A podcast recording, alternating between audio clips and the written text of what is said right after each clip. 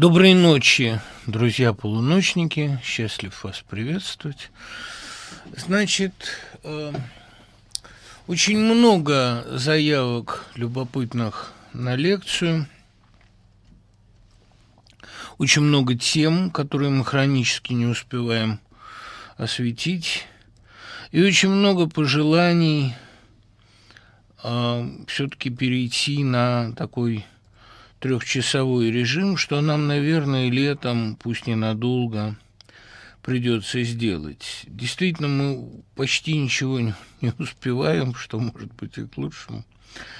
Э, я благодарен всем весьма за добрые слова по поводу нашего с матерью эфира на RTVI.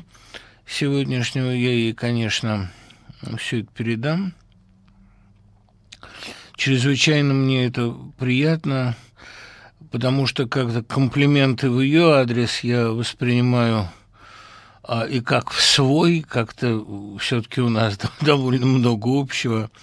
А, на вопрос, каким образом она так держит форму, она никак ее специально, понимаете, не держит, и ей никогда это и не, не было интересно, никогда мы не занимались ни спортом, ни каким-то поддержанием другим э, собственных физических кондиций, но э, просто работать надо. Работает она очень много. Человек, который много работает, он сохраняет, хочет он того или нет, определенную bod- бодрость духа.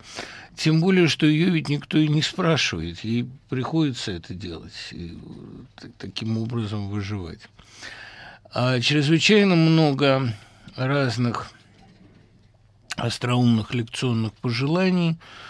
Мне понравилось больше всего э, просьба поговорить на тему русского Фауста, и в частности о фустианстве Лермонтова, о гютанской теме у Лермонтова. Тема занятная, потому что она, во-первых, такая необычная, у него женский Фауст, сейчас мы об этом будем говорить подробнее – и э, я недавно на эту тему читал лекцию детям в нашем э, школьном курсе на прямой речи, поэтому у меня в голове это довольно свежо. Э, ну, тут надо вообще говорить о лермонтовском гютеанстве, потому что, скажем, правильно прочесть, правильно понять героя нашего времени можно только э, на фоне страданий юного Вертера – это э, роман э, Лермонтовский, он пародия на Вертер, довольно жестокая.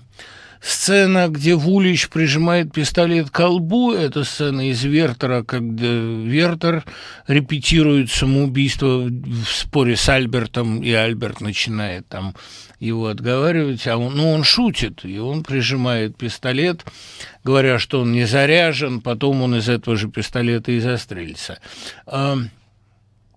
то, что он после Лотты, явного прототипа книжной Мэри, увлекся красавицей по имени Б, которая стала Беллой у Печорина. Это тоже, в общем, довольно внятная сюжетная параллель, и то, что он сначала надсмеялся над чувствами девушки в него влюбленной, вызвал у нее любовь, а потом э, надсмехался над ней линию Леговской, это, собственно, стартовая коллизия Вертера. Да и вообще гютанство Лермонтова – это немножечко недоисследованная, недоразобранная тема, и мне хотелось бы конечно, ее коснуться. Давайте об этом поговорим. Потому что сказка для детей, неосуществленный русский Фауст, незаконченный, это как раз и есть первый зародыш и демона, и э, маскарада.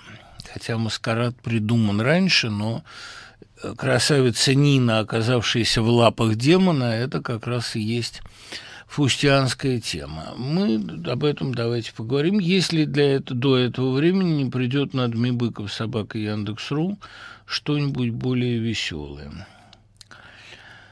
А, так получилось, что я и несколько моих знакомых 35-40 лет пока не читали ни одной книги Пелевина. Посоветуйте, чего начать и какие книги, кроме похваленных вами чисел, являются, на ваш взгляд, лучшими. А, безусловно, из позднего Пелевина а, «Священная книга оборотня», но Начинать знакомство с Пелевиным надо с того же, с чего начинал он, с книги рассказов «Синий фонарь». Эта книга сразу показала, что в русскую литературу пришел огромный писатель. Понимаете, трудно себе представить большее предубеждение, чем мое, когда я начал э, Пелевина читать. Э, кругом о нем столько шумели, и шумели люди а, настолько мне неприятные, что я как-то очень долго колебался. Но потом пришло знамя с романом «Жизнью насекомых». И когда я прочитал главу про навозника, про «я», вот этот шар «я», я уже был весь его. Он меня купил моментально. Так что если начинать читать Пелевину, то «Жизнь насекомых» из «Синего фонаря». «Синий фонарь» мне подарил Александр Мирер, э, автограф Пелевина на книжке я получил уже значительно позже. Александр Мирер, который был главным редактором текста и одним из открывателей Пелевина, «Синий фонарь» иначе было не достать, понимаете? То есть это была из недоставаемых книг в то время книжного бума. И когда я прочел «Затворника» и Шестипалова, да еще и там «Жизни и приключения сарая», ну, просто это было для меня что-то, соверш... какое-то откровение абсолютно. Такая нежная литература. Я уж не говорю про принца Госплана. Пелевин стал моим героем сразу.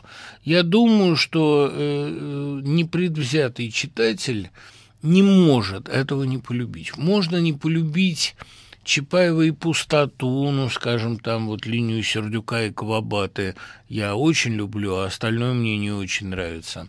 Можно не полюбить... Э, Generation P, хотя мне кажется, что это великий роман. Но э, вот я не представляю себе человека, который прочтет антологию детства или Тарзанку и не влюбится в этого писателя на всю жизнь. Вот.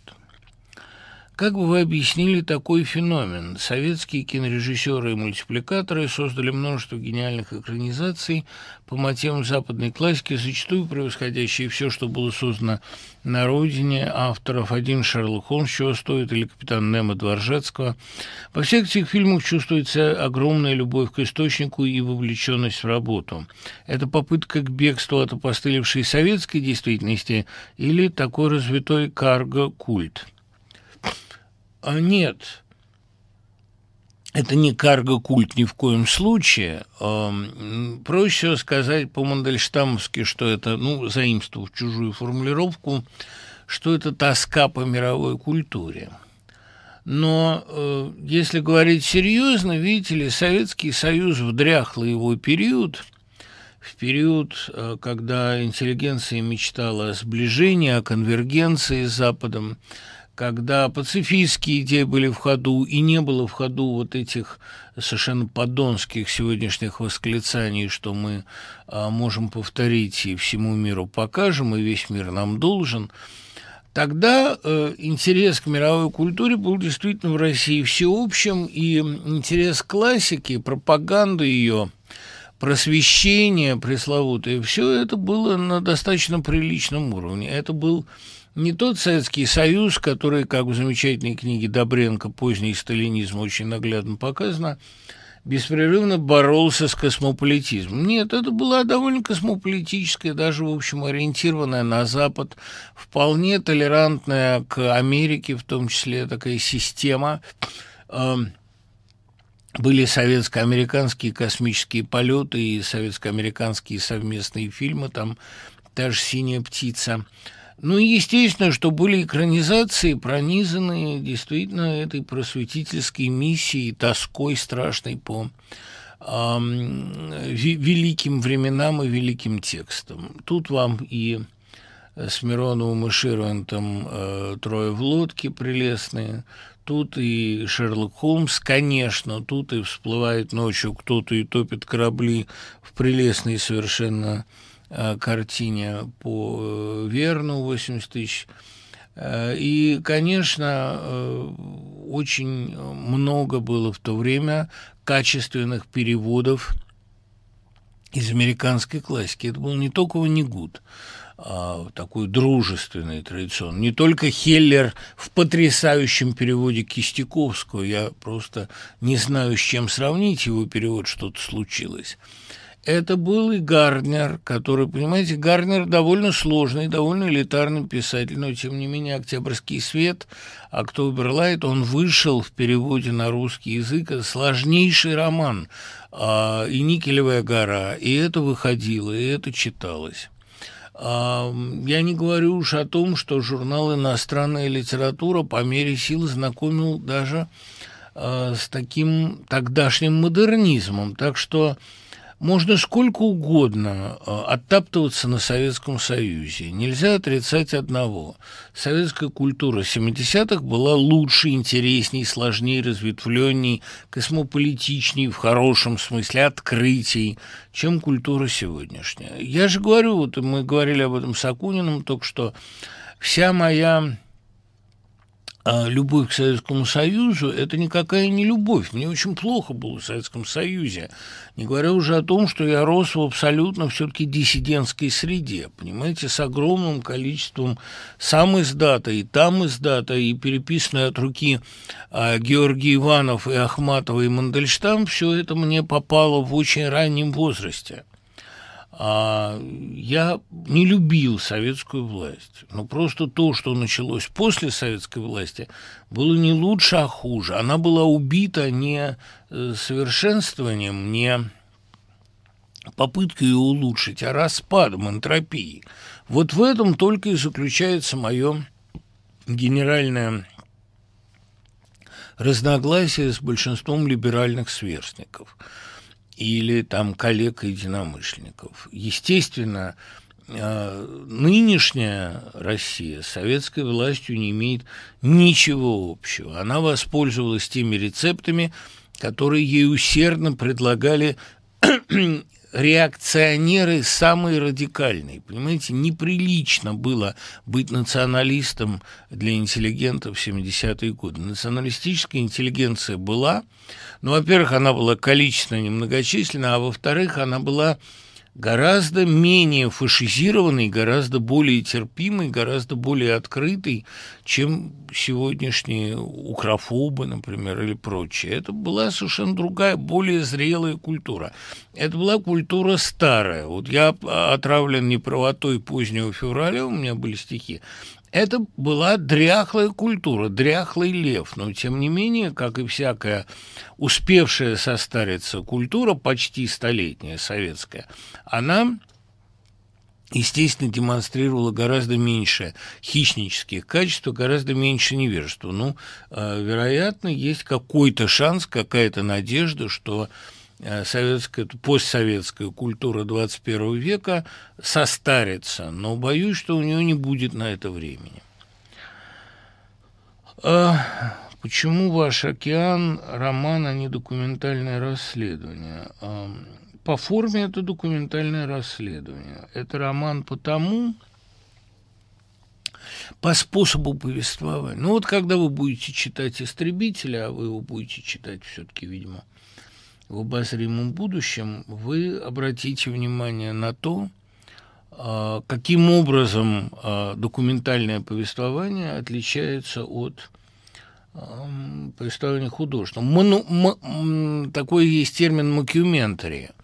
В океане все события, сюжет вообще, они организованы так, что они образуют цельную концепцию. События подлинные, а версия, которая из них вытекает, фантастическая или не фантастическая. Я, например, в нее верю, но она, скорее всего, будет дезавуирована автором в финале. Э, океан это все. И потом там есть вымышленные герои, которые расследуют это все. Такая сеть целая всемирная. Нужен не образ утопии, а образ нормального будущего. Будущее не будет бесконфликтным, просто здоровая основа. И такое вполне можно рисовать для разных идеологий. Не верю. А, образ нормального будущего у всех абсолютно разный. Вот об этом я тоже уже говорил, потому что представления о норме единого нет. А, ну, это, понимаете, как роман Джудит Гест «Ordinary People». Одни считают, что это прекрасный... Все считают, что это прекрасный роман, он действительно прекрасный. Джудит Гест – великий писатель, я совершенно в этом не сомневаюсь. Но Одни считают, что быт этих людей ужасен, что это хроника чудовищного какого-то американского упадка. А другие считают, что это теплая и э, прекрасная книга о добрых и простых людях. Фильм, как раз, мне кажется, знаменитый, прославивший Гест, фильм как раз сделан с позиции человека, который ужасается их жизни. Но я знаю массу людей, которые, перечитывая Ordinary People, там, простых людей, они абсолютно уверены, что это а, хроника распада и семейного, и социального. Так что, видите, к сожалению, нормальная жизнь. Но одни считают, что Трифонов – это э, описатель лучшего периода в советской истории, а другие, что это вообще хроникер э, упадка страшного. И даже здесь мы не можем примириться, хотя мнение Трифонова самого прочитывается довольно отчетливо. Он-то ужасается этой эпохи. Это другая жизнь, вырожденная жизнь. Нельзя ли лекцию о Британии в конце XIX века, кто ваши любимые авторы этого времени что их волновало?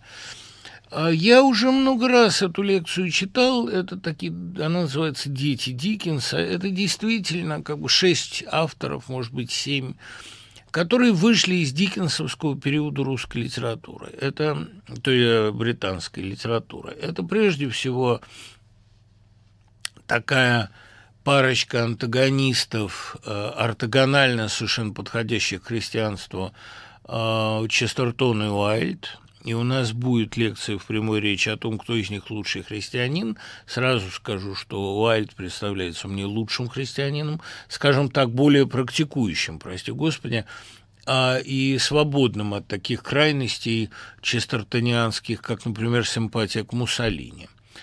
Слава богу, недолгая. Но он не дожил просто, а так бог его знает, что было бы, но думаю, что он бы понял. У него со вкусом лучше обстояло. Это Стивенсон, это Моем, это Голсуорси, безусловно, и это Бернард Шоу. Вот эти э, шестеро-семеро авторов, ну, еще Резкина следовало бы, конечно, назвать, хотя он не писатель, а теоретик. Книгу Резкина, как сейчас помню, купил я в британском букинисте и с наслаждением ее читал, потому что без Резкина не было бы уальдовских идей, не было бы никакого эстетизма. Вот уж кто, понимаете, умел писать. Необычайно, э, необычайно убедительно и, как-то я бы сказал, весело. Что касается Моема, о нем у меня есть довольно подробней. А, вот тут пришел прекрасный вопрос. Дмитрий Львович, в сети появилось сообщение о том, что вы назвали себя одним из лучших писателей последних десятилетий. Фейк или нет? Может, повторите? Даш, ну, вы бы хоть немножко проверяли информацию, прежде чем э, задавать вопрос. Ведь Google, он не забанил вас, наверное, да? «Дождь» подготовил список десяти писателей, которые меня попросили прокомментировать.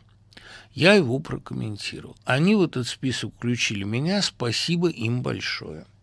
Я имею некоторое право называть себя писателем. Если меня просят что-то прокомментировать, я это делаю охотно. Более того, э, когда было вот это вот «сто лет, сто лекций», я их завершил рассказом про роман «Оправдание». Мне кажется, прочитав сто лекций про других писателей, я сто первую имел право а, посвятить оправданию. Тем более, что я не хвалил там этот роман, я разбирался в том, откуда он появился. Ну, сам себя я стараюсь в экспертные десятки не включать, но стараюсь вместе с тем и не отплевываться, когда кто-то делает мне подобные комплименты. Мне кажется, иначе это было бы просто, ну, неблагодарно, что ли. Да? А, там я участвовал, конечно, в э, этом составлении этого списка. Я вписал туда Петрушевскую, Пелевина, Сорокина, Акунина, Улицкую. Вот это моя пятерка. Остальное там я помню, была большая дискуссия про Рубину, и там тоже мои были возражения, совершенно, на мой взгляд, аргументированы. По-моему, поздняя проза Рубина и хуже ранее и так далее. Это была довольно живая дискуссия, и мы с удовольствием дистанционно э, с коллективом «Дождя» кого-то приглашали, кого-то отметали. Э, мне это было весело. Да? Ну и уж, конечно, я им действительно люто благодарен. Даша, видите? Как мне удалось вас не разочаровать. Так вот, возвращаясь к этой э, шестерке великих британцев, Диккенс действительно как вот спектр разлагается в призме, как белый цвет разлагается на радугу, он действительно как бы распался вот на этих своих главных наследников. Интерес к семейной проблеме, к мысли семейной от него унаследовал Гусуорси, создавший один из главных романов семейного упадка э, в мировой литературе, а не только британской. Э, интерес Диккенса к христианству, такому рождественскому, уютному, рождественскую ноту его унаследовал э, Честертон, сентиментальность Диккенса и его мучительное сострадание не только к беднякам, вообще его библейское, христианское сострадание к людям и э, презрение к их мучителям, к любой толпе унаследовал Уайльд. А сюжетную технику и тему двойничества э, Стивенсон. И уж, конечно, шоу унаследовал от него такую простую, э, чуждую как раз всякой рисовки, горячую и наивную симпатию к людям труда. А в шоу это есть, потому что я продолжаю настаивать вот на мысли э, Швыдкова, очень мне близкой, что мы все думаем, что шоу сложный, а он очень простой, может быть, слишком простой. Он все-таки за ценности доброты и здравого смысла, которые за всеми его парадоксами слышны. Когда Толстой, цитируя самого шоу, говорит «he has more brains than is good for him», ну, это more brains никак не помешало ему быть э, защитником Э, героической, настоящей Европы, быть автором пьесы про Жанну Дарк, великой пьесы. Это не помешало ему защищать простые ценности э, в XX веке полным релятивизма. Там э, несколько сложнее объяснить генезис его симпатии к Сталину, но и на этот случай он сказал – может быть, я просто хочу видеть Россию менее конкурентной, более слабой. Да? Вот здесь некоторый парадокс имеется. В остальном он человек добрый и простой, а «Пигмалион» вообще самая демократическая пьеса, доказывающая, что герцогиню можно сделать из любой цветочницы. Вот так мне рисуется эта британская шестерка наследников Диккенса. Не, не, не знаю, тянет ли это на отдельную лекцию, но мне кажется важным, что распад империи и конец викторианской эпохи, как и в России, привел вот к появлению такой душной теплицы. И эту теплицу э, ненавидели эти люди, а Уайльда она просто убила в конце концов. Но тем не менее, в ней расцвела великая литература. Литература упадка, да, но при этом и литература высочайшего гуманизма, высочайшего милосердия. Да, нельзя не назвать Кэша Киплинга, который в наименьшей степени э, диккенсовец, но тоже его Э, сюжетная техника в «Сталке и компании», например, она, наверное, до известной степени восходит э, к диккенсовским детским сочинениям. Да и вообще э, Киплинг ведь тоже очень религиозный писатель. Один из лучших религиозных рассказов XX века «Садовник», над которым я в свое время рыдал совершенно искренне. Недавно прочитала обласканный критиками роман Донны Тарт и абсолютно не поняла, чем он заслужил такую высокую оценку. Я тоже не понял. Ну, то есть я понял, но это отдельная тема. Сейчас скажу. Не поняла даже Пулицеровскую премию. На протяжении романа не покидало ощущение вторичности, герои плоские, клишированные, банальная псевдофилософия последних десяти страниц а, снижают ее художественный уровень. Почему эта книга стала литературным событием? С уважением, Аня. А, с прелестным псевдонимом, с прелестным ником Anything. Ань, а, это из тех книг, которые подобны, скажем, роману Яна Гехара «Маленькая жизнь». Такие книги пишутся выпускницами литературных курсов. Эти авторы хорошо знают, как писать, они умеют строить сюжет. Но умения сообщить новое или создать новое у них нет. У них есть великолепная э, школа повышение читательской самооценки. И Дона Тарт очень умеет повысить читательскую самооценку. Она бросает читателю простенькие аллюзии, после чего читатель считает себя умным. Она играет на э, всей клавиатуре его эмоциональной она правильно пишет. Это правильно написанный роман. Но он мне, например, был мучительно скучен, потому что э, я ни одного героя не чувствую родным. И я не чувствую того укола истины, того кванта истины, как Вайли Гиннес когда-то это назвали, применительно к Валерию Попову, который бы позволил мне с героем идентифицироваться. Зато большинство читателей – резко повышают свою самооценку, прочитав этот роман. Этот роман дает им почувствовать себя умными и добрыми. Среди поклонников этого романа есть люди исключительного ума, такие, например, как Юлий Дубов, один из моих любимых писателей, и, смею сказать, друзей. Но, уверяю вас, рецензия э, Дубова на «Тайную историю» из «Щегла» показалась мне гораздо более интересной, чем оба эти произведения. И потом все-таки у Тарт очень плохо дело обстоит с динамикой. Я в последнее время скучаю почти над любой книгой. И мне показалось, ну вот там последняя, над которой я не скучал, которая мне показалась реально увлекательной, это вот Винделы виды, одежда купальщика лежит пуста. Это интересно написано и плотно.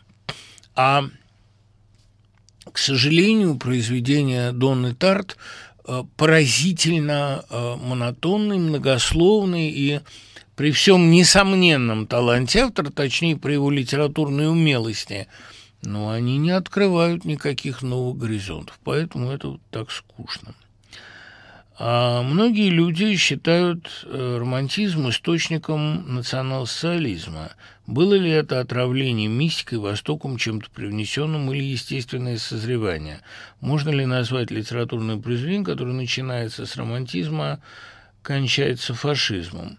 Произведение я вам такого не назову, а, но э, рассуждение аполитичного Томаса Манна – это книга Ницшеанца и в некотором отношении романтика, и в этой книге проследить генезис фашизма проще всего. Слава богу, что Томас Манн благополучно это заблуждение преодолел. Связь романтизма и фашизма наиболее наглядно показана в «Волшебной горе», а иезуит Нафта высказывает там очень многие романтические взгляды. Наверное, у Шпенглера можно найти определенные корни фашизма и последствия романтизма. То есть противопоставление культуры и цивилизации, оно, безусловно, романтическое по своей природе. То колено, тот сустав, где романтизм соединяется с фашизмом, проще всего обнаружить у Ницше.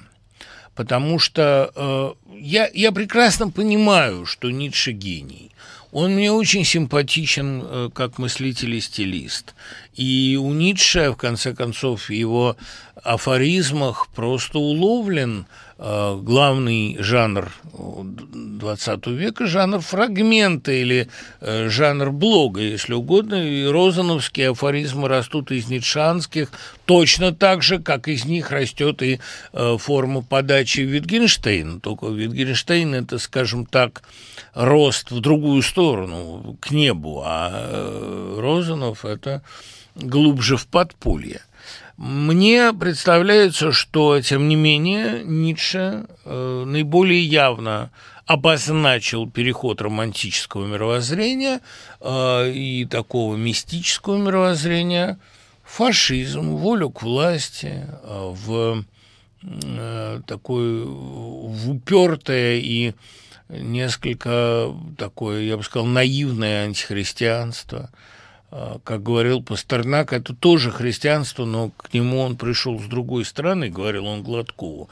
Но, безусловно, при всем при этом в Ницше есть корни фашизма. Конечно, когда э, Ман писал, кажется, Брантлю, если нация не выдерживает своих великих людей, пусть она их больше не рождает, ну, э, а с другой стороны, видите ли, очень трудно себе представить ту нацию, которая не опьянела бы от идеи Ницше. И у Ницше же сказано «найти меня не штука, потерять меня теперь будет гораздо труднее».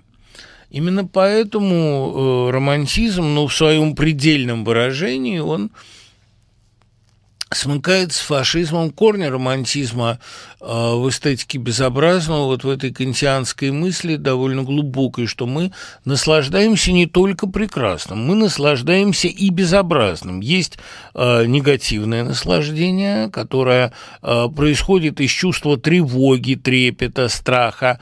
Условно говоря, есть наслаждение понятным и наслаждение непонятным.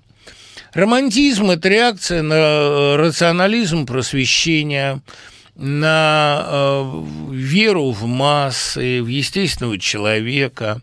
Романтизм – это реакция на французскую революцию, которая показала, что человек, толпа, предоставленная сама себе, гораздо больше интересуется публичными казнями, чем созиданием. А Наполеон не порождение романтизма, а скорее романтизация Наполеона – и быстрое разочарование в нем и у Бетховена, и у Байрона. Это как раз порождение романтизма. Вот это страшное разочарование в просветительстве, в народолюбии, в гуманизме, если хотите. Все это оказалось не просто скучным, а кровавым. Э, французская революция и породила романтизм. Андре Шинье – это как раз и есть самая прямая реакция, особенно у Пушкина, конечно. Ну, э, Андрей Шинье – это стихотворение, выражающее величайшее разочарование в самой идее народного блага. Ну и потом появляются всякие Каины и Манфреды, и надо сказать, что э, Каин Байроновский уже вполне себе фашистское произведение, где романтизация преступления, он же убил Авеля не из низменного мотива, не из зависти, а потому что не хочет приносить жертв этому богу. И появляется Каин, вот такой романтический сверхчеловек. Попытка увидеть в Наполеоне романтического героя была, надо сказать, довольно наивной, потому что Наполеон, ну, кто угодно, но менее всего романтик. И, кстати говоря, герой нашего времени – это в огромном смысле постромантическое произведение. Произведение полное насмешки. Вы вслушаетесь в монолог Вертера о том, что как ненавистны мне рассудительные люди, как я ненавижу людей, а, проповедующих жизнь, отрицающих самоубийство. Да что вы знаете о самоубийстве, что вы знаете о буре, что вы знаете о безумии? весь этот период бури и натиска – это, ну, дикий, конечно, мувитон. И, а, разумеется, что Печорин издевается над всем этим. Там романтизм весь отдан Грушницкому, который явно дурак. Поэтому ощущение э, романтизма как отрицание прагматики, как отрицание рационального, ну, это кратчайший путь к фашизму, вообще говоря. И э, дискуссия Чернышевского и Достоевского о корнях морали, э, она и приводит к апологии подполья Достоевского, во всяком случае, она приводит, да, к, к апологии иррационального. Ему кажется, что рациональная мораль, лужинская теория э, целого кафтана, ему кажется, что это лакейство, что э, человек из добрых чувств ничего не делает, а делает потому, что этого хочет его левая нога. И это прекрасно. А прагматизм – это лакейское. Да? Ну вот мы, пожалуйста, получили в 20 веке иррационализм рационализм, культ иррационального, который в фашизме воплощен наиболее наглядно. И, в общем, конечно, это Такая нитшанская песнь-пляска, затянувшаяся на 30 долгих лет. Читали ли вы книгу Добренко «Поздний сталинизм», посвященную культурной политике? Не просто читал, я ее уже многократно рекомендовал именно в этой программе. В общем, рискну сказать, что сейчас это моя настольная книга, потому что она для меня одна из самых утешительных, одна из самых, я бы сказал, оптимистичных, потому что она, во-первых, э, довольно подробно генерализует, обобщает как-то портретирует нынешние заблуждения, во-вторых, разоблачает их очень изобретательно.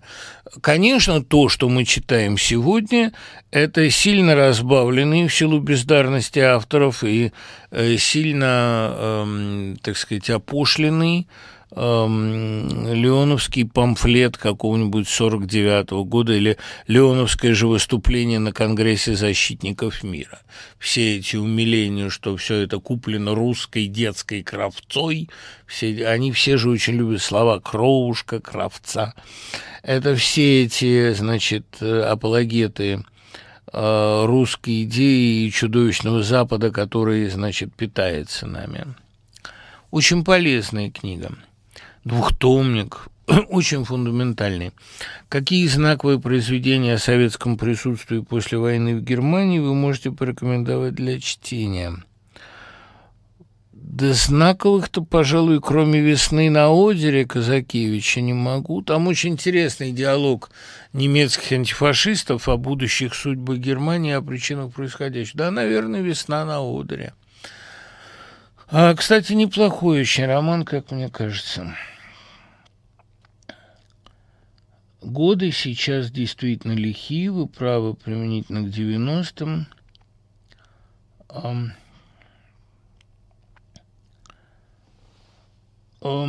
Тогда кремлевскую власть народе стали называть бандой. Выборы 96-го сравнивали с цирком. Конечно, нужен врач, но в качестве врача сегодня выступает палач. Ну, это из Кима старая цитата. Пускай врача играет врач и никогда палач, а то чуть запор он хватит топор и нет живота плач. Выступают ельцинские подельцы первой волны. Где выход? Что-то я не вижу ельцинских подельцев первой волны сегодня. У власти, во всяком случае. А наоборот, они оттеснены отовсюду, и путинская смена – это уже совсем другие персонажи, и Путин не был человеком Ельцина. А, его порекомендовал Юмашев, но а, он изначально совершенно другого генезиса человек. Выход в том, чтобы не мешать сформироваться подлинной элите, новой элите а, молодых технократов, молодых врачей. Тут, кстати, на моих глазах сбывается мое предсказание о том, что, видимо, все-таки э, последствием пандемии главным станет научный прорыв в России. Владимир Путин уже провел совещание по э, генной модификации, там, и вообще по генам. Не знаю, с чем это связано, с тем ли, что кто-то из его дочерей занимается этой темой, с тем ли, что он оценил преимущества э, генной инженерии. Я больше всего боюсь, что у нас генетически начнут выводить идеального гражданина, что у нас его пытались воспитать 20 лет, но воспитали не идеального гражданина, а медузу такую, амебу сонную, которая что с ней не делает и не реагирует. А нам же нужен все-таки другой человек, нам нужен человек, который будет мир завоевывать, вот я очень боюсь, как бы они не начали выводить такого универсального солдата. Идеологически у них это не очень получается, а генетически, наверное, может, не знаю. В общем, мне очень понравился репортаж Андрея Колесникова об, этой, об этом совещании и выраженный в нем страх, что как бы эта вся история не вышла из-под контроля. Можно ли пару слов о дьяволе среди людей Стругацкого? Уж очень страшная повесть. Спасибо, Андрей, спасибо вам. А, мне кажется, что главный пафос дьявола среди людей, ну, как я его, во всяком случае, понимаю, он в том, что скромнее надо быть. А главный герой этой повести, Ким Волошин, а, полагал, что он является мстителем, инструментом мщения. А оказалось, что он здесь ни при чем, потому что уже после его гибели Господь продолжал совершенно спокойно осуществлять месть. Ким случайно оказывался в этих местах и считал себя инструментом Божьего гнева. Это то, что Стругацкие называли «несчастный мститель». А в финале этой повести удивительным образом оказалось, что Ким Волошин вообще здесь ни при чем, что мир как всегда бывает у Стругацких, страшнее и иррациональнее, чем кажется герою. Герой думает, что есть теория, могущая все объяснить. А теория в очередной раз дезавуируется, потому что этих троих смаргивает пространство, они исчезают уже без всякого участия Волошина. Мне кажется, что ну, э, когда я, в общем, стал писать «Океан», я с ужасом понял, что я реализую отчасти эту же концепцию, но все равно там про другое. Просто э, сюжетный ход мне близок очень от. Я при первом чтении я этого не заметил. Я думал, что это просто хроника жизни несчастного человека, за которого мстит Бог. А потом оказалось, что Бог за него не мстит, что Ким Волошин вообще ни при чем что ему приписывали, да, как евреям приписывают особую миссию, что все это особенность человеческого сознания персонификация. А главная мысль Стругацких, одна из главных, одна из самых фундаментальных их мыслей, это деперсонификация, это отсутствие личной ответственности, потому что э, в гомеостатическом мироздании, ну вот там в миллиарде лет до конца света, нельзя проследить конкретной злой воли, это мир так делает. Потом, кстати, это стало очень такой важной темой в мировой культуре, важным приемом. На той же деперсонификации построен, например, Твин Пикс. Лору Палмер убил не кто-то. Лору Палмер убило зло, которое вселяется то в одного, то в другого. Боб – это же не конкретный персонаж. Понимаете, Боб – это такое ничто безликое. И, разумеется, в «Дьяволе среди людей», в дикой мрачности этого произведения, безумной его увлекательности и гротескности, вот мне кажется, эта мысль Аркадия Натановича, она воплотилась наибольшей полнотой. Интересно, что Борис Натанович в своей версии «Несчастного мстителя», последней книги, которую они разрабатывали вместе уже после «Белого ферзя», а в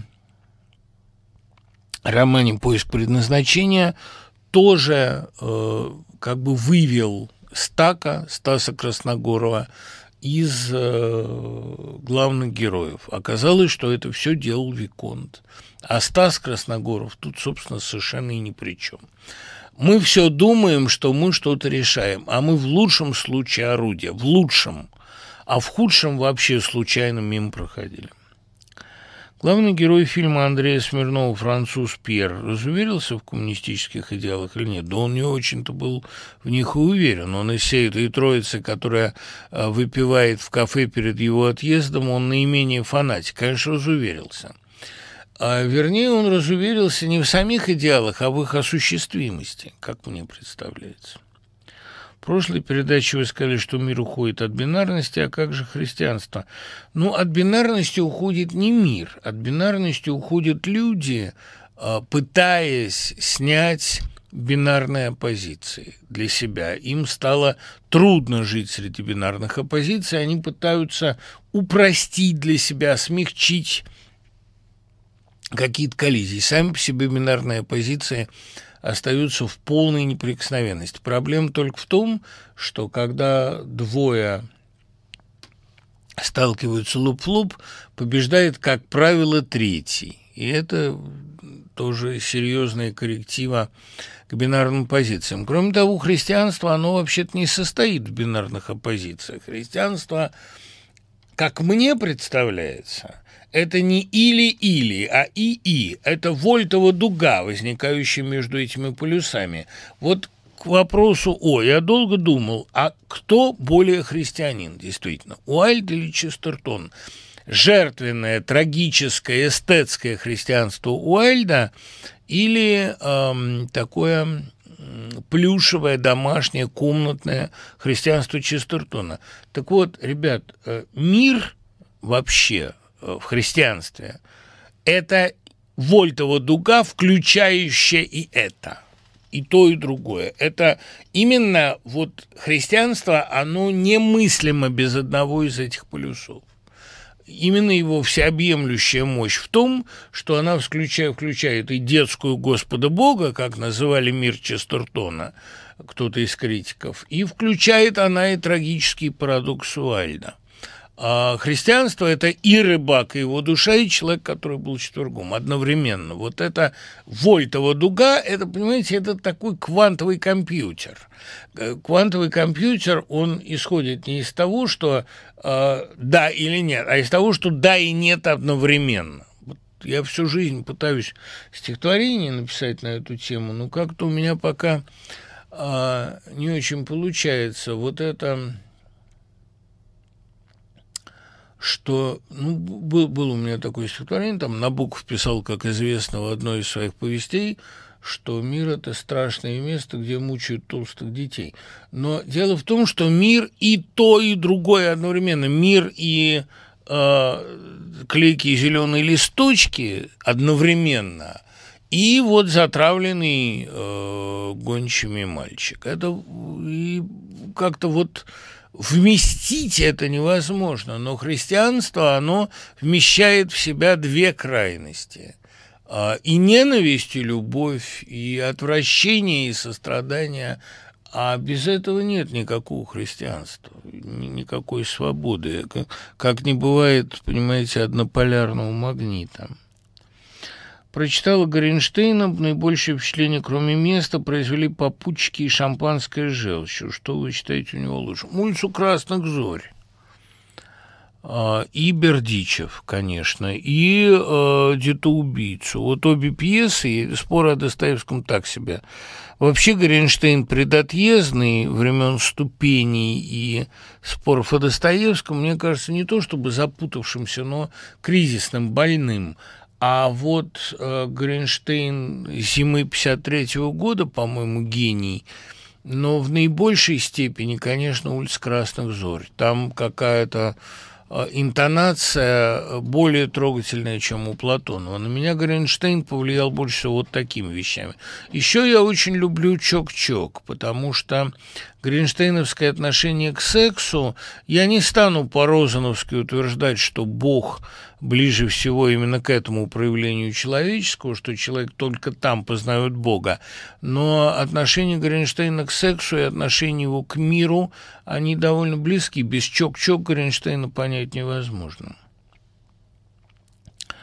Вы в полушутку ответили в прошлый раз про сказки и про Колобка, но, честное слово, глядя на происходящее, Хочется уже идти искать утку в зайце. Где, по-вашему, стоило бы поискать в первую очередь? Да понимаете, Саш, не в том беда, ни, ни, ни в утке, ни в зайце, ни в игле, ни в кощее. А беда в дубе, если угодно, на котором висит этот сундук, в почве, из которой растет этот дуб – а в человеческой природе, с которой ничего не сделаешь. Вот так все печально. А Кощей-то, понимаете, с ним легко довольно разберется Господь. И разберется он и с драконом. Проблема в том, что людям нравится очень, людям очень удобно – та ситуация, которая есть сейчас, она их раздражает. Конечно, им хотелось бы получить большие компенсации. Но посмотрите, с какой легкостью, с каким восторгом они кидаются в тот самый ресентимент, вот величайшая заслуга Ницше в том, что он дал этому чувству название, в эту рабскую гиперкомпенсацию. Да, нам хуже всех, зато мы самые лучшие. Вы забыли, что ли, русскую весну и то, как на нее покупались даже умнейшие люди. Ну, о чем мы говорим? Ну, э, замените вы э, Путина на кого угодно.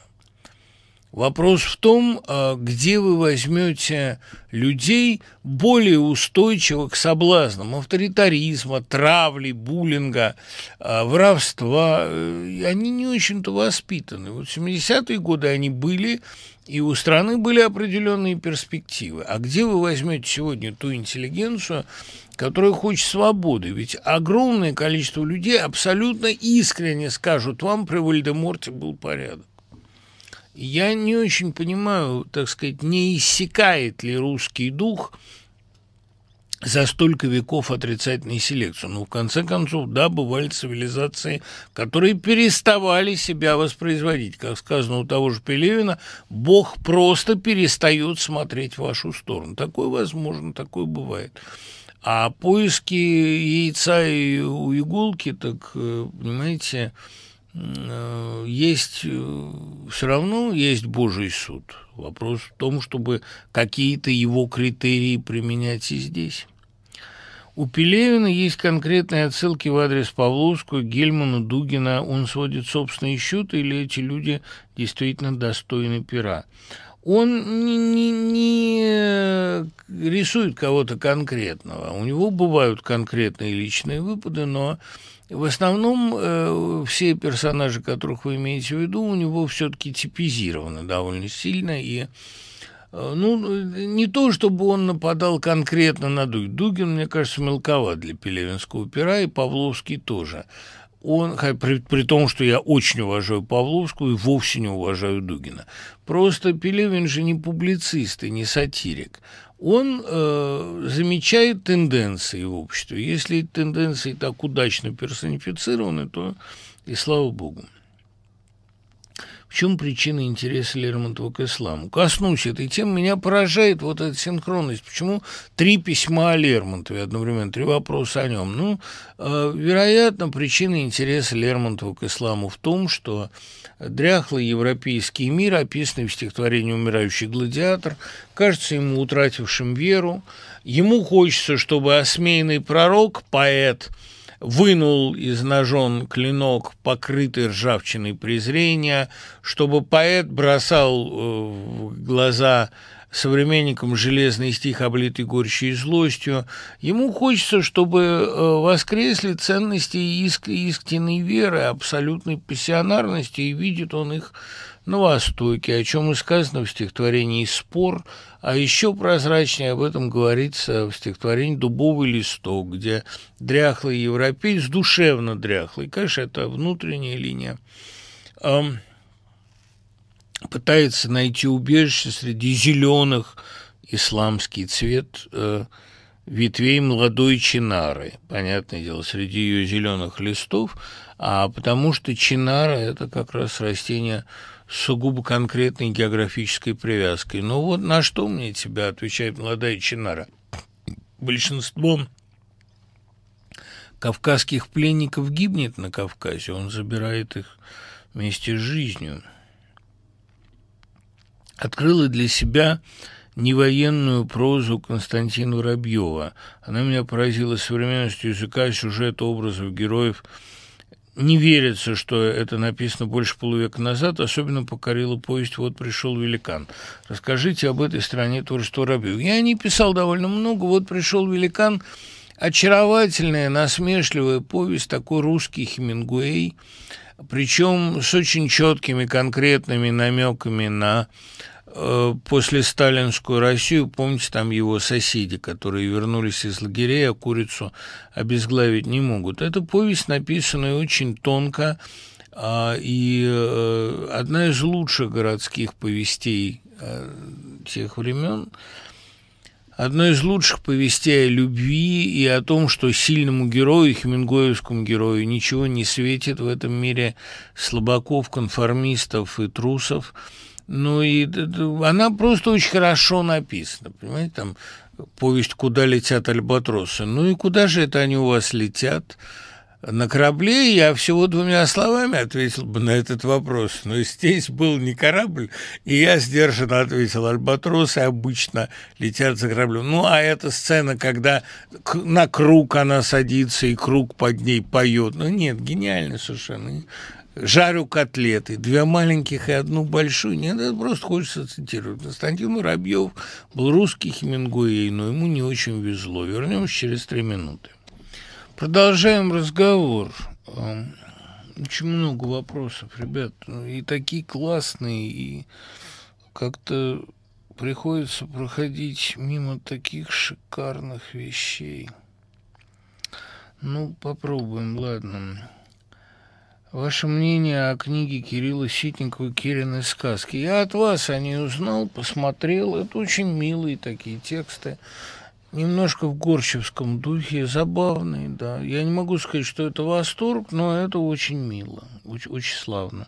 Может быть, другие тексты этого автора еще лучше. Про Берлин Александр Плас Фасбиндера не могу сказать про отличие романа от фильма, потому что роман перечитывал очень давно. Фильм перечитывал, сравни... пересматривал сравнительно недавно. Там много отличий, но это тема для специалистов. Знакомы ли вы с работами Гумилева, ваше мнение? С некоторыми знаком, с некоторыми не знаком, с этногенезом, естественно, знаком, э, с Хунном знаком, ну вот, собственно, и все, что я у него читал. Э, отношение мое к идее пассионарности крайне скептическое.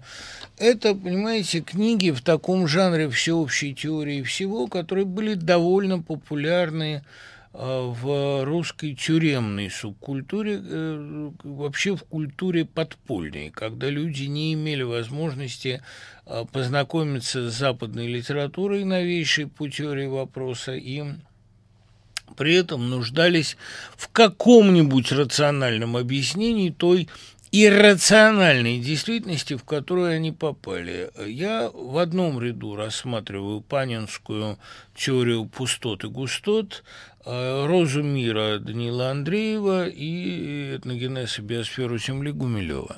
С той только разницей, что э, теория Панина литературно никак не оформлена, насколько я понимаю, теория Данила Андреева послужила основой гениального текста, абсолютно сопоставимого э, с лучшей фантастикой и с лучшей философской сказкой вообще в мировой культуре.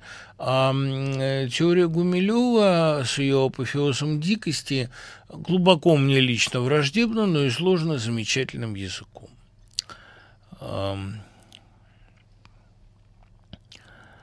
Мне представляется, что в комментариях к ролику Жизел кто-то назвал вас контрреволюционером, но ведь вы это только чтобы поддержать разговор. Ну, отчасти, чтобы поддержать разговор. Я не специалист в этом вопросе. Тут, понимаете, приходят на наш разговор с Ильей Колмановским, бесконечно мною любимым, комментарии двух видов. Одни негодующие. Быков не дает договорить, человеку умнее себя. Быков не умеет слушать, Быков плохой интервьюер. Другие идеальные разговоры, слава богу, наконец-то живая полемика. Значит, у людей разные представления о жанре интервью. Тем более, что Жизел – это не интервью. Это разговор, в котором я иногда спорю с человеком, иногда слушаю его, иногда даю ему раскрыться, а иногда в чем-то с ним не соглашаюсь. Я такой же полноправный участник этих разговоров, как э, Колмановский, Кончаловский, как э, Соломонова или там в ближайшем будущем мы Черниговскую запишем, или Акунин вот был только что. Это совершенно, э, так сказать, равноправная беседа, при том, что я совершенно не претендую на авторитет в тех сферах, которые э, представляет рассказчик. Мне кажется, что э, и Колмановскому было интересно, и мне было интересно, но всегда найдутся люди, которые скажут, вот я сделал бы это интервью иначе. Вам абсолютно никто не мешает сделать его иначе. Пусть расцветают все цветы. Колмановскому огромное спасибо. И всем, кто приходит в ЖЗЛ, огромное спасибо. Я никогда ведь, понимаете, к этому каналу не относился а, даже как хобби. Это э, просто иногда у меня нет возможности напечатать те интервью, которые мне бы хотелось, но они не формат. Поэтому я вот их оформляю в виде таких телевизионных, э, ютубных версий. А, разумеется, и дальше, чем больше будет разногласий, чем больше будет полемики вокруг, тем э, как бы я буду это больше уважать, считать это удачей. А насчет моих взгляд на эволюцию, понимаете, я в свое время выслушал от сторонников Александра Маркова такое количество ерунды злобной, причем они просто не понимали, о чем идет речь. Слава богу, сам Марков эту вакханалию прекратил, и Лео Каганов, который был на записи той программы, тогда вмешался. Всегда очень много злобных дураков, людей очень ограниченных. Они могут быть при этом самых прогрессивных убеждений. Но агрессия выдает в них злобных дураков. Вот и все. Понимаете, если бы вопрос о Боге сводился бы вот к той постановке, которую предлагает Докинс, мир был бы элементарен. Но, к сожалению, все гораздо, или к счастью, все гораздо глубже и сложнее, чем кажется Докинсу. Никто не отрицает его научных аргументов, никто не спорит с наукой. Но, к сожалению, есть многие вещи, которые не укладываются вот в это прокрустово ложе сциентизма. Всегда есть какие-то другие отклонения. Я совершенно не хочу ни с кем ссориться на этой почве, и я не эволюционист, я не специалист в этом вопросе. Я с удовольствием разговариваю со специалистами. Я не люблю только хамов, которые говорят, что гуманитарию нечего в это лезть. Простите, я сам решаю, куда мне лезть. Вот я вас только не спросил. Это, конечно, мое серьезное упущение, но придется вам как-то с этим мириться. Это я обращаюсь, естественно, к непостоянному своему своему слушателю, которого нежно люблю, а к отдельным комментаторам анонимным, которым просто делать нечего. Об Иксе, ну, имеется в виду роман Икс, Шолохов заявлял, что он прежде всего коммунист, а потом писатель. Нужно ли отделить а, мух от котлет? Недавно его внук в передаче с гордостью показывал приватизированную землю. Как бы отнесся к этому коммунист-дед? Ну, какой он коммунист? Понимаете, если исходить из того, что Шолохов написал «Тихий дон», он, видимо, искренне считал, э, и, кстати говоря, это и послужило причиной, в конце концов, публикации романа и включения в советский канон, он, видимо, искренне считал, что без советской власти, без тирании эта бочка распадется, вот без этого упруча, потому что как она уже распалась во время гражданской войны. Видимо, России нужна монархия, и, видимо, Сталина устроила такая мораль. Вот это единственная причина, по которой книга вообще была напечатана, при всем своем абсолютном, если не так сказать, антисоветизме, то как бы ввести такой термин им советизм, как бывает им морализм, вне советизма. Эта книга не за и не против советской власти, она вне советской власти. Хотя, конечно, там про советскую власть все сказано довольно наглядно. А э, это же, понимаете, это книга о том, что сестра, вот эта Мелеховская, Дуняшка, она все-таки выходит за Коршунова, и э, все срастается по-живому, срастается как желе, разрубленная шашка. Это колодий какой-то. Вот э, мы друг другу можем быть злейшими врагами. Ведь, понимаете, ведь Коршунов, он убил же брата ее, Петро.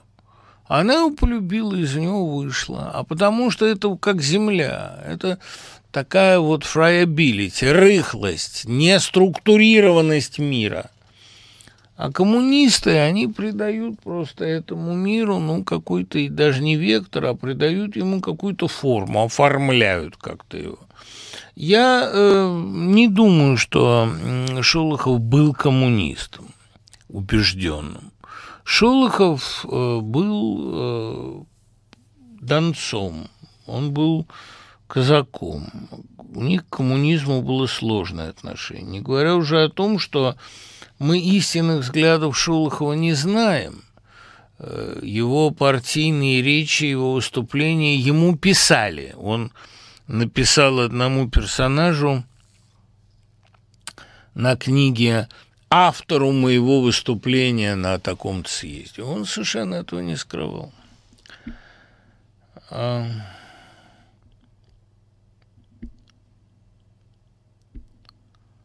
Лачуга должника Шефнера. Насколько это похоже на сегодняшний день, стоит ли ждать земляный человек? Надо перечитать.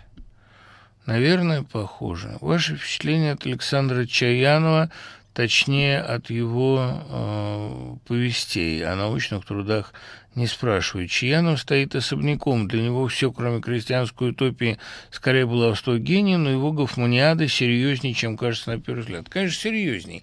Чаянов первоклассный писатель.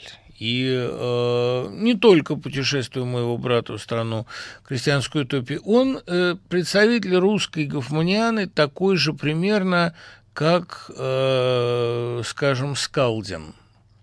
Тоже блистательный и почти забытый писатель.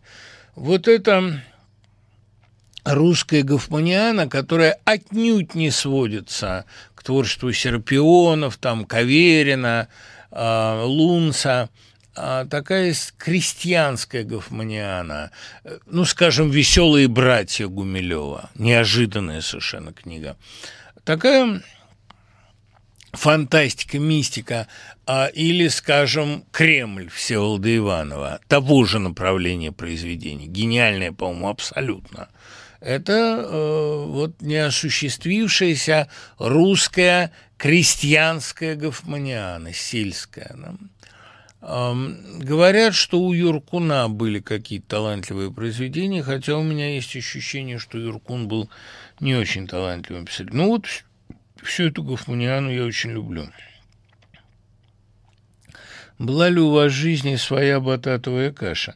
Вопрос не праздный и не глупый. Бататовая каша – прелестная вариация Акутагава Рюноске на некоторые те Рюноске – на некоторые темы русской литературы. А, в общем, бататовая каша – это такая мечта, а, от которой, когда ее удовлетворили, находишь в себе силы отказаться. Говорят, что с шинелью это имеет что-то общее. На мой взгляд, нет – да, была, наверное, была такая бататовая каша, которую меня как бы перекормили, от которой я отказалась в конце концов. Это, эм, знаете, эм, скорее всего, такой бататовой кашей для меня была литературная жизнь. Я очень мечтал в ней участвовать, а потом, поучаствовав, довольно быстро из нее устранился. То есть я понял, что литература отдельно. Нужно ли выбирать президента всем миром? Ну, в институт выборщиков я не верю. В то, что элита должна выбирать властителя, социально ответственные или богатые люди, не верю тоже. А, есть великий шанс, что народ обманется, это верно. Есть великий шанс, что демократы проголосуют за фашизм, есть. Но проголосовав, они чему-то научатся, а элита не научится ничему и никогда. Такое ощущение, что вам не жаль ваших коллег по цеху интервьюеров, которые, кажется, относятся к вам с уважением. Ваше раздражение – это ответ на их непрофессионализм. У меня они обычно не вызывают раздражения. Видимо, здесь имеется в виду мое интервью с Ириной Шихман, но ведь, понимаете, интервью – это всегда такой театр. Вот здесь мы договорились, что я не буду добреньким, да, что я буду таким не слишком обаятельным. Не то, что договорились, я об этом предупредил – вот мне показалось интересно разыграть такую сценку. Интервью это, я помню, я с Александром Галиным делал интервью с драматургом, и он-то мне и сказал, что мы сейчас с вами пьесу пишем. Я его спросил, что такое пьеса? Он сказал, вот то, что делаем мы с вами. Интервью – это пьеса. И э, что меня раздражает в журналистах иногда, когда они спрашивают о поверхностных вещах. То есть вот они набирают меня в Гугле, читают три первые ссылки и по ним спрашивают. Ни одной моей книги они не читают. Чем я занимаюсь, им вообще непонятно, неинтересно.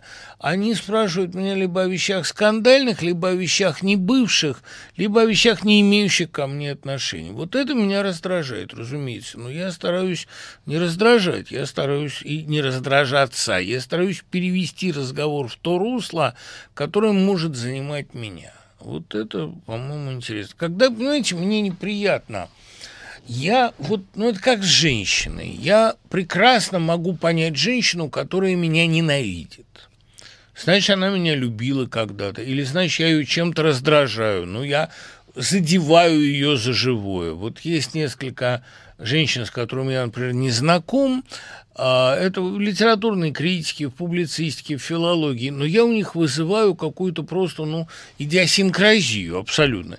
Это хорошо, это неравнодушие, это показатель какого-то моего для них значения или какого-то масштаба того, что я делаю. В любом случае, это хорошее отношение. А вот если я вызываю у человека полнейшее равнодушие, и он разговаривает со мной на автопилоте, с затверженными интонациями, повторяя какие-то вопросы, которые он задает десяти другим людям – если он меня спрашивает там о любимом блюде или просит в двух словах определить классиков, я вижу, что я ему безразличен. Я могу любить женщину, которая меня ненавидит.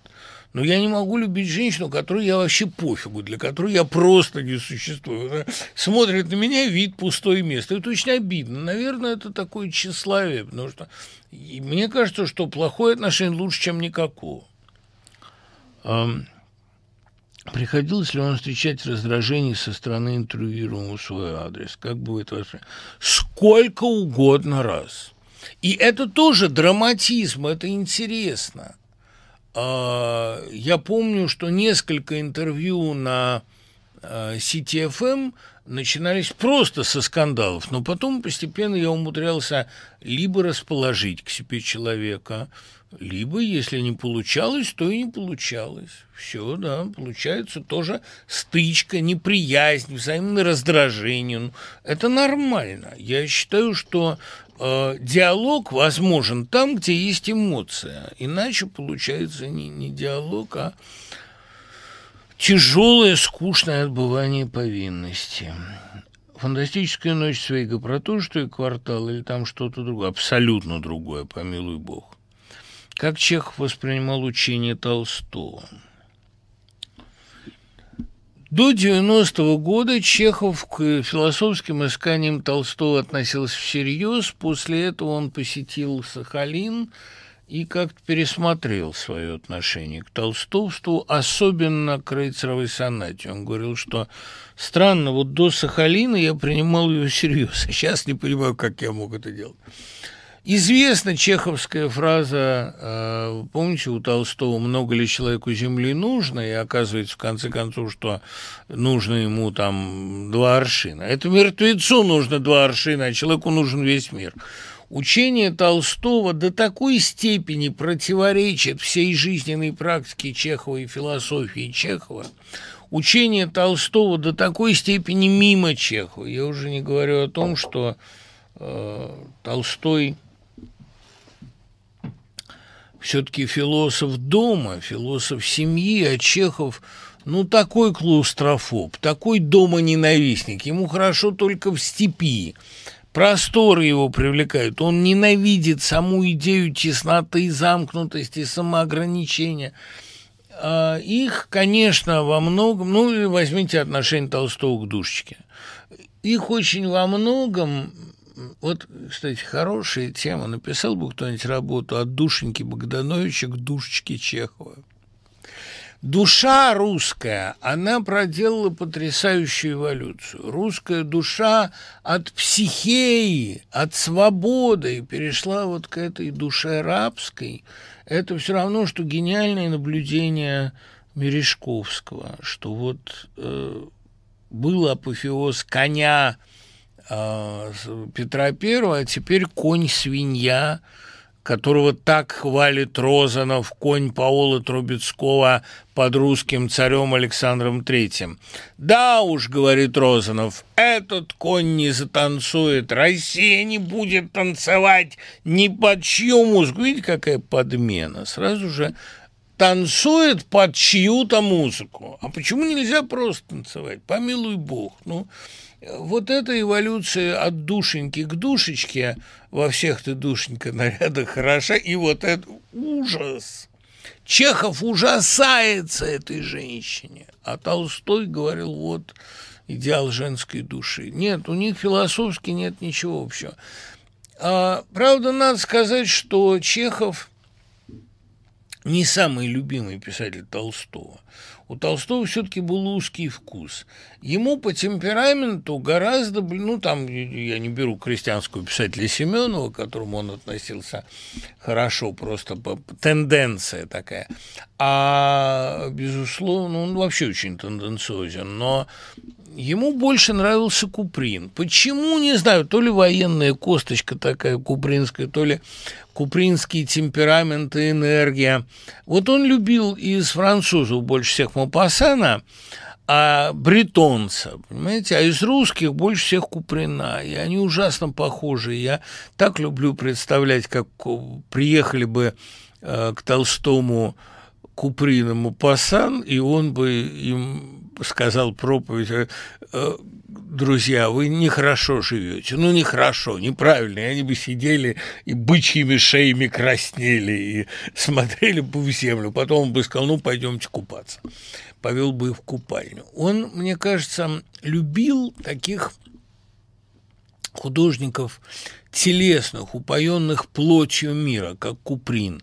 Чехов для него э, все-таки слишком не то чтобы тонок, а недостаточно витален. Вот как это не, не, не печально. А Чехов, хотя он был до, до болезни, до середины 90-х, он крепкий, здоровяк, огромного роста, но вот Гелеровскому он казался очень субтильным. Ну, Гелеровский, это сам, мы можем его увидеть на Репинской квартире. Запорожцы пишут письмо турецкому султану, он вообще президент русского атлетического общества, но эм, даже и вот Толстой про Чехова говорил «тихий, как барышня, и ходит, как барышня». Про барышню сказать про человека, который с такой железной силой, с такой жестокой зоркостью описывает людей, в котором ничего дамственного, автор самой мужественной, самой лаконичной прозы. Но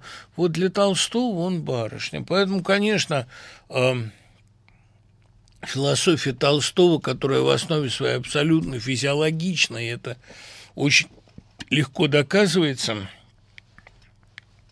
философия на 90% вырастающая из страха смерти, ну, конечно, она Чехову абсолютно чужда. Тут, видите, мне, кстати, завтра предстоит детям э, на дистанционке рассказывать, вести урок с моим любимым классом, с моим девятым, то есть десятым, это я называю девятым, потому что они проходят литературу, которая мне помнится как мой девятый класс.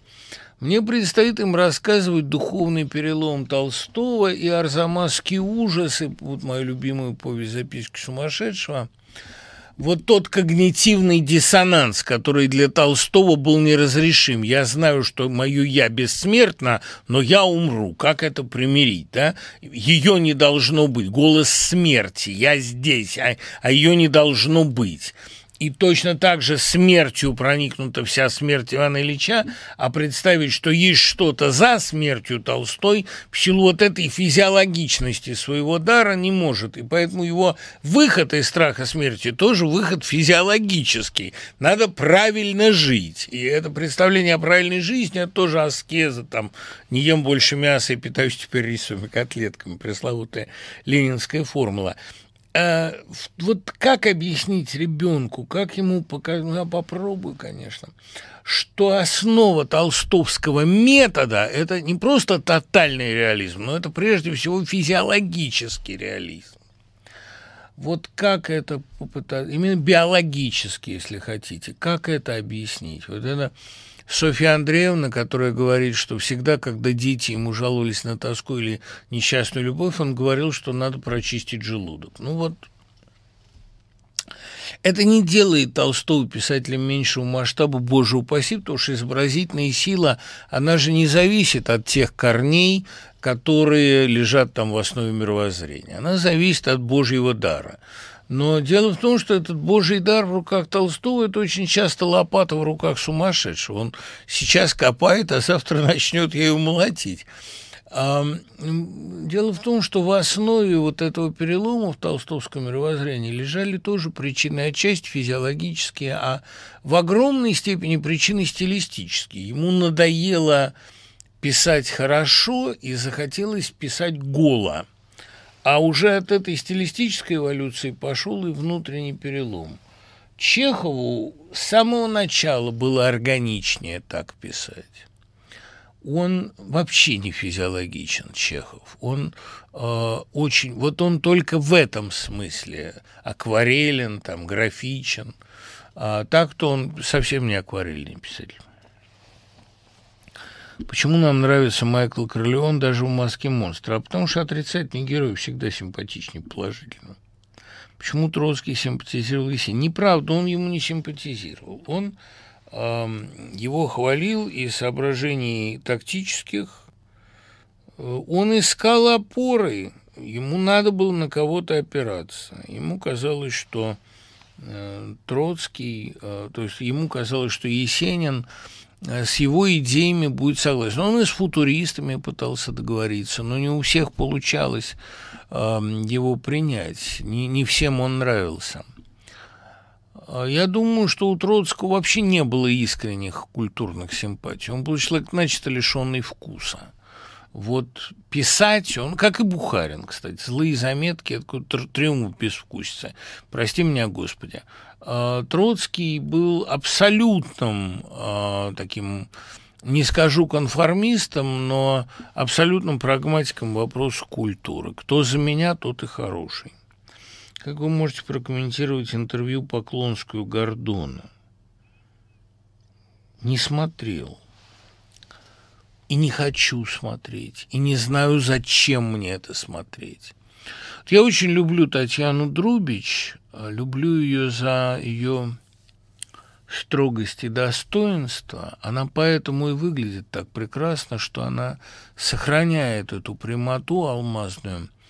Я помню, я, еще мы были на «вы», еще мы были едва знакомы, и я домогался у нее интервью. Мне очень важно с ней было поговорить. И потрясающий был разговор, и, и, и она говорит – а я не понимаю, зачем мне это нужно? Я ей как-то смог объяснить, зачем ей это нужно, но я тоже все время вот хочу спросить, только у меня нет того достоинства внутреннего, может быть, того самоуважения, которое, может, из меня его как-то успели выбить, которое, а может и нет, которое есть у Друбич, вот так вот сказать, а зачем мне это нужно, а зачем мне нужно смотреть Поклонскую, ну, Как победить тягу к прошлому, к юности, к отрочеству, смириться с течением времени, с тем, что никому не будет 17 лет? Какая деятельность, если не лечит, то хотя бы отвлекает? Да это прекрасно, что вам больше не будет 17 лет. Вы подумайте о том, какой это ужасный возраст. Тяга к прошлому побеждается очень легко, понимаете? Вот у меня тоже были об этом стихи, мне всегда ужасно жалко, что я уже не буду тем мальчиком, который весенним утром идет из школы, там, весенним днем, и так наслаждается, такой полнотой все это переживает. Но я могу этого мальчика вынуть из себя, он во мне. Его не могут убить никак, но все-таки насколько же мне лучше, чем этому мальчику. Я могу себе мороженое купить, я могу вообще пойти куда захочу, я могу не делать уроки. Да дело не в этом, но просто поймите, что ваш возраст имеет огромное преимущество. Ваш соавтор по океану Александр Башкович имеет отношение к хорватскому? Нет, Башкович не соавтор по океану. Башкович э, замечательный э, ученый из Колумбийского университета, он мой соавтор, я надеюсь, вернее, не соавтор, а мы с ним обсуждали идеи абсолютного бестселлера. Мы с ним познакомились на э, в Принстоне у Шакина Сергея на конференции по новому историзму и обсуждали проблему попаданцев, и характерный набор черт этого героя, взяв первого попаданца Янки при дворе короля Артура. И вот из нашего трехчасового разговора я очень многие вынес идеи, которые мне помогли написать абсолютный бестселлер. Типологию этих героев. Но я совершенно не э, привлекал его к работе над художественными сочинениями.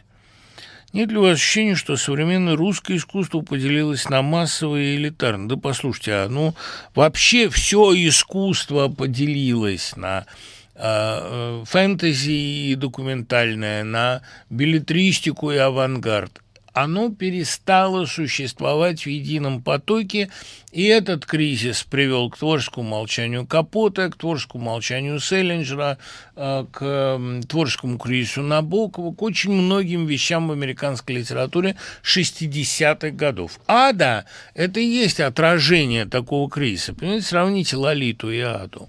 Это поиски жанра, как это называл Аксенов. И, э, видимо, просто писать реалистическую прозу в 60-е годы стало невозможно. Пошла такая диверсификация. Ну, а это к лучшему. Бестселлер все равно прочтут все, но то, что литература разложилась, условно говоря, распалась на фантастику и нон-фикшн, это, ну, мне это нравится, это мне кажется интересным. Я потому так и мучился с «Истребителем», к счастью, сейчас это уже в прошлом, роман закончен, но я потому так и переживал из-за него, что вроде получается у меня фантастическая вещь, а я же хотел писать документальный роман о 1938 годе, о гибели всех сталинских соколов. Но потом я там с помощью одной фигуры я нашел хитрый ход, вовремя Веллер там подкрутил одну линию, все получилось. А на вопрос, буду ли я его печатать, спасибо вам за этот вопрос, он показывает ваше глубокое и трогательное неравнодушие. Но сейчас вот одна глава появится в «Русском пионере», и она сильно сокращена, конечно, я посмотрю, какая будет реакция. Если никакой, то есть если вообще не заметит, то, слава богу, печатать можно. А если она вызовет очередные бессмысленные идиотские упреки в сталинизме или совкофилии или еще в какой-то неправильности, то я подумаю. Расскажите о книге «Дом Черновых. Скитальцы». Я не читал, к сожалению, эту книгу. Изменит ли отношение к смерти текущая ситуация с COVID? Ежедневные отчеты уже не ужасают. Тенденция ли это? Да нет, они ужасают, просто это цифры. Понимаете, вот умер Роман Шустров от э, двусторонней пневмонии, гениальный скульптор и кукольник петербургский. И вот это ужасает, а не цифры. Понимаете, это создатель скульптуры «Петербургский ангел». Вы видели, сидит такое бесполое, удивительно трогательное существо с крылышками в шляпке и читает книжку. Это вот это образ петербургского интеллигента. Это, ну, без слез невозможно думать о нем. Это изумительный был мастер. Царство ему небесное. Вот такие вещи ужасают. На войне к смерти привыкаешь относиться более буднично, это естественно. Но пандемия, на мой взгляд, она изменит другое. Я уже много раз об этом говорил. Она изменит отношение к медицине и отношение самих медиков к своей работе. Я знал много равнодушных врачей, врачей плохих, врачей, отрабатывающих спустя рукава и даже ненавидящих больных. Вот они отсеются, как мне кажется. Хотя э, ругать врачей вообще бессмысленно и нельзя. А кто, по-вашему, лучший российский кинокритик? Что почитать из кинокритики и киноведения? Из киноведения Марголит, э, недаром он получил «Слона», э, белого. Э, Андрей Шемякин, хотя он сейчас в гораздо большей степени документалист. Плахов, конечно. А, из кинокритиков вот текущих, ну, мне очень нравятся все, кто пишет в сеанс. Я очень люблю Антона Долина и как лектора, и как редактора, и как э, кинокритика, хотя наши мнения часто не совпадают. Вот. Мне проще перечислить тех, кого я не люблю. Я всегда с удовольствием читаю Дениса Горелого. Я вообще люблю кинокритиков, потому что у них как-то больше, понимаете, как-то больше у них профессиональной солидарности и эмпатии к творцу. Они, в отличие от литературных критиков, бывают иногда на съемках. Наш-то творческий процесс проходит одиноко, уединенно, там, кроме жены и детей, кто знает о том, что мы делаем. А кинокритик, киновед, журналист бывает иногда на съемке. Он знает, чего это стоит. Это каторжная работа, поэтому у них как-то, ну, больше уважения, что ли, к кинопроцессу и больше уважения к творцу. Они понимают, сколько должно сойтись условий, погода, свет, деньги, инвестор, э, актер трезвый, ну, все должно сойти, чтобы получился шедевр или тень шедевра. Ну, и поэтому они как-то, ну, что ли, более кротко и уважительно относятся к произведениям искусства. В одной советской книжке написано, что косметика, это 1928 год, открывает путь, ведущий к неприятным последствиям для комсомолки. Флирт, вечеринки, ранняя половая жизнь и отход от жизни общественной. Согласитесь, что в этом есть доля истины? Нет, нет в этом доли истины. Болезненная озабоченность вопросами пола выражается как в разврате, так и в аскезе. А, правильно, а, как бы, чтобы эта проблема как и национализм, как и религиозное чувство, знала свое место, чтобы она не становилась в центр общественной дискуссии, потому что дискуссия о том, можно ли целоваться на эскалаторе, я помню, отравили мое детство. А это э, уж косметика, тем более не та тема, которая меня занимает, может занимать. Расскажите о книге Русселя «Лукус». Ну, это, э, ну, как бы в переводе с латыни «особое место». Эта книжка такая, ну, как бы про э, авангард, про сюрреализм. Французский писатель, действительно, который застрелился в 56 лет, который написал один вот этот вот роман «Особое место», локус там какой-то. И э, я прочел этот роман э, с большим интересом. Он прелестно написан, он очень смешной. Он совершенно не соответствует своей репутации непонятного. Это такая немножко действительно в духе Жюль Верна сказка о фантастических изобретениях, но видит Бог, кроме очаровательной манеры э, выдумывать такие смешные, немножко борхесовские истории, я не вижу в этом романе никакого особенного смысла, никакого особенного открытия. В семи главах этого романа человек рассказывает, она вышла, по-моему, в переводе Каповича, а, до этого выходила в другом переводе, частично в России, в Киеве ее издали отдельным томом. Это книжечка про то, как в некоем отдаленном э, замке, который, правда, в 15 минутах езды от города, хозяин показывает гостям смешные, бессмысленные изобретения – абсолютно сюрреалистически. Там говорящая голова Д'Антона плавает в воде, насыщенной кислородом. Ну, это очень много милых ответвлений, легенд, смешных баек, но в целом эта книга на меня, честно говоря, большого впечатления не произвела. Простите, мне ужасно стыдно. Скажи, наконец, что национальная идея твоей страны – цинизм. Все можно, лги и глумись. Письмо из Донецка.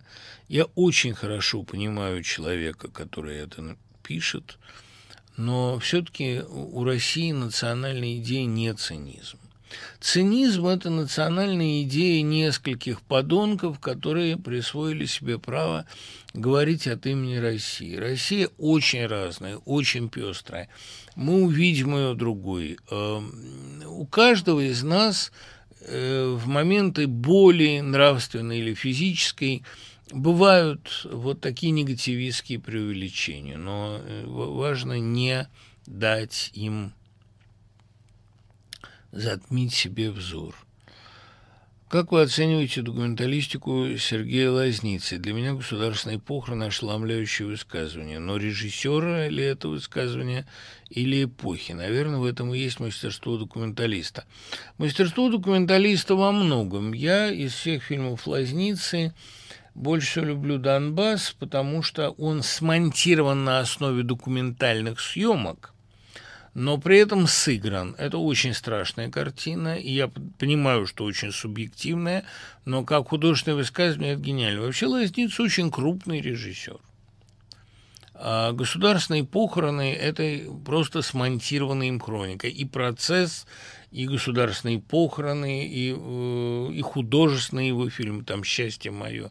Это высокий класс. Он первоклассный режиссер. Я надеюсь, что его «Бабий Яр» окажется тоже великой картиной. А, не пугайте, пожалуйста, своих читателей тем, что судьба публикации романа зависит от потенциальной реакции кучки недалеких. А, нечестно делать нас заложниками странных персонажей. Спасибо вам, Оля, за это прекрасное письмо, но я же тоже живой человек, и я не хочу навлекать на свою голову э, скандалы э, вокруг советской истории. Мне это надоело понимаете? И я все равно напечатаю книгу, но, может быть, я ее напечатаю тогда, а когда часть дураков переубедится, или когда дураки не будут иметь такого права голоса, когда я сочту роман достаточно отлежавшимся, я вам его на этот адрес вышлю. Можно ли считать творчество Артюра Рембо юношеским уличным? Нет, ни в коем случае. Рембо был из тех акселератов, э, появление которых часто сопровождает великие исторические переломы. Если бы другой была судьба коммуны, другой была бы судьба Рембо. Это совсем не юноша. Слушали ли вы свои романы в формате аудиокниг, чье исполнение нравится вам больше всего? Не слушал. Я сам начитывал, э, свое исполнение оценивать не могу, но никогда не слушал чужое чтение. Э, говорят хорошо. Я вообще очень благодарен всем. Мне очень нравится трилогия Фолкнера о. К сожалению, они мало написаны даже по-английскому. Каково ваше отношение? Это блистательный роман семейного упадка. Я об этом говорил довольно много. Это очень южная книга. А, у меня есть лекция о Фолкнере довольно подробная. Я только должен сказать, что мне деревушка а, всегда казалась скучноватой. А, Хэмлет. И, да и особняк, в общем, скучноватым. Простите, мне стыдно. Ну, я больше люблю там свет в августе, я больше люблю шум и ярость, даже притчу. Но Сноупсовская трилогия, она мне кажется э, слишком реалистичной, что ли. Хотя э, другие многие фолкнеровские сочинения кажутся мне, наоборот, чересчур гротескными по нагромождению ужасов. А так, в принципе, это нормальный такой роман семейного вырождения на юге, и это вполне, э, вполне в тенденции южной готики, рассказывающей постоянно о вырождении, о скудении, забвении и других формах упадка. Э, он, понимаете, вот что мне кажется, что Фолкнер зрелый стал писать э, прозрачнее, проще.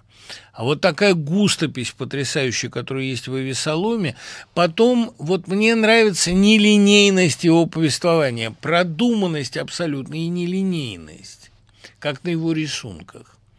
А когда одномоментно рассказана картинка вот на скетче. А э, «Деревушка. Город особняк» для меня слишком традиционная литература, как ни странно. Хотя, понимаете, ну это же я читал в 15-16 лет, может быть, сейчас я прочел бы это иначе. А Бородину мы знаем по описанию Толстого, говорите вы, Крым придумал Грин, Урал, Бажов, СССР, Горький. В общем, жизнь подражает литературе.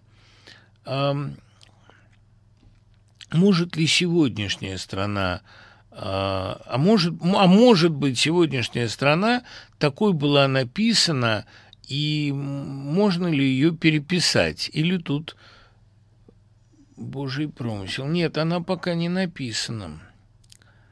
Но когда она будет написана, это будет очень нелицеприятная, очень страшная книга. И многие наши дети нам не поверят, что мы среди этого жили, и спросят, как же вы это терпели? А мы скажем, да мы не терпели, мы пытались. А дети скажут, плохо вы пытались. И не дай бог они потом повторят все эти ошибки. Осознавал ли Лермонтов, что его дуэль – это самоубийство? Да, безусловно, не просто осознавал, а шел навстречу этому. Другое дело, что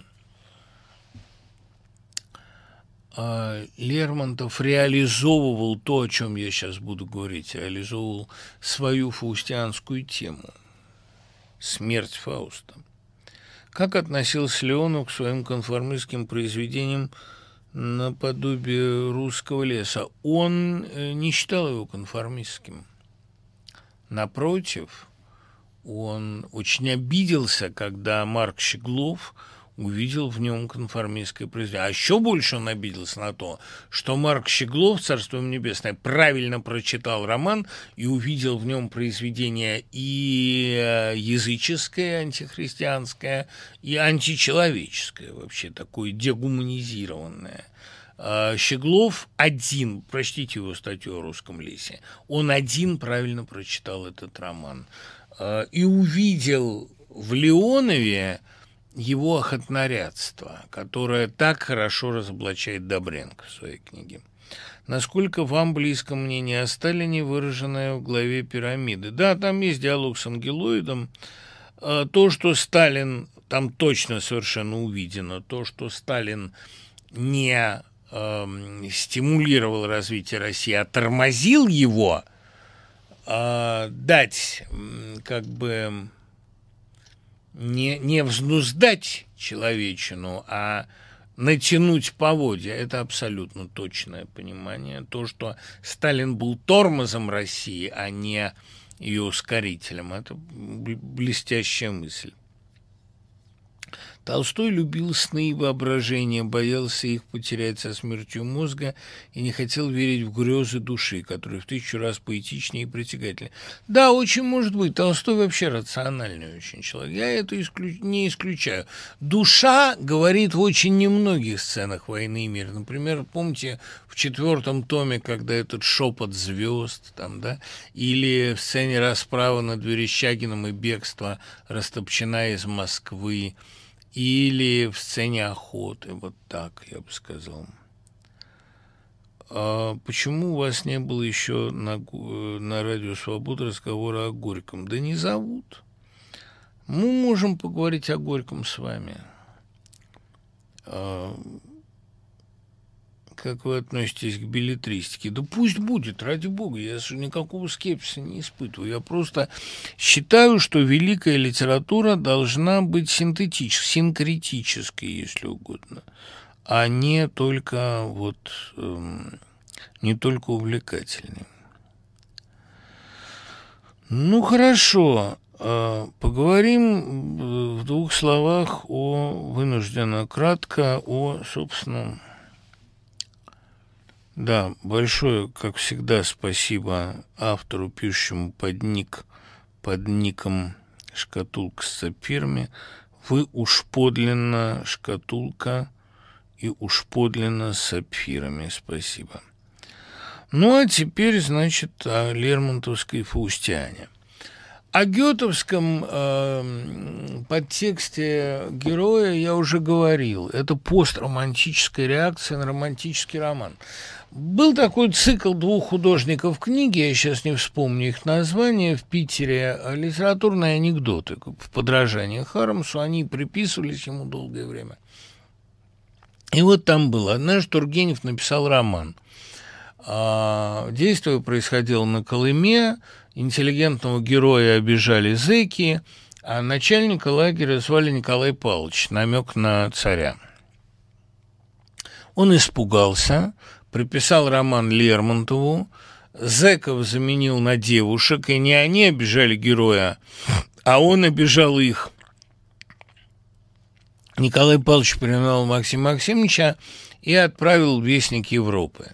Потом среди ночи проснулся и вспомнил, название-то он не изменил. И той же ночью, в чем был, уехал в Баден-Баден.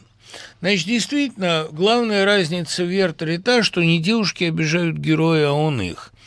Вертер присутствует в романе. Это Вернер, бледный, большеголовый, как все люди, живущие прежде всего умом, а, и всегда в черном, романтический персонаж, а, который, как и Вертер, знает только, что он имел несчастье, э, имеет несчастье как-нибудь умереть, а Печорин говорит, я богаче вас, я знаю, что я имел несчастье родиться в один прекрасный, в одно прекрасное утро там или ужасное. Дело в том, что э, диалог Печорина с э, Вертером это и с Вернером, это и есть диалог Лермонтова с романтизмом. Нет, я не Байрон, я другой. Романтизм для Лермонтова пройденный этап. Его занимает фаустианский миф, занимает Гёте. И вот что интересно – Фауст у него женщина. Есть демоническая сущность, в сказке для детей это Мефистофель, в поэме это демон, которая влюблена, ну не то что влюблена, а любуется прекрасной женщиной. Эта прекрасная женщина в сказке для детей красавица Нина, аристократка, воспитанная человеком старого боярского рода, своевольным, э, одиноким, и она такая же своевольная, одинокая. В начале романа, ну, в, начале э, поэмы, ей 14 лет, как и Гретхен у Гёте. И вот эта 14-летняя, потом 17-летняя красавица достается демону, демоническому персонажу. Мы помним, кого у Лермонтова звали Нина – это э, жена Арбенина. Арбенин – это и есть демон, это мефистофельское начало, то сам себя не понимал, и то мир меня не понимал. Это разочарованный, отпавший от Бога человек с потенциями гения, безусловно, человек чрезвычайно интересный. Но вот в чем ужас. Нина, попав в его руки, гибнет.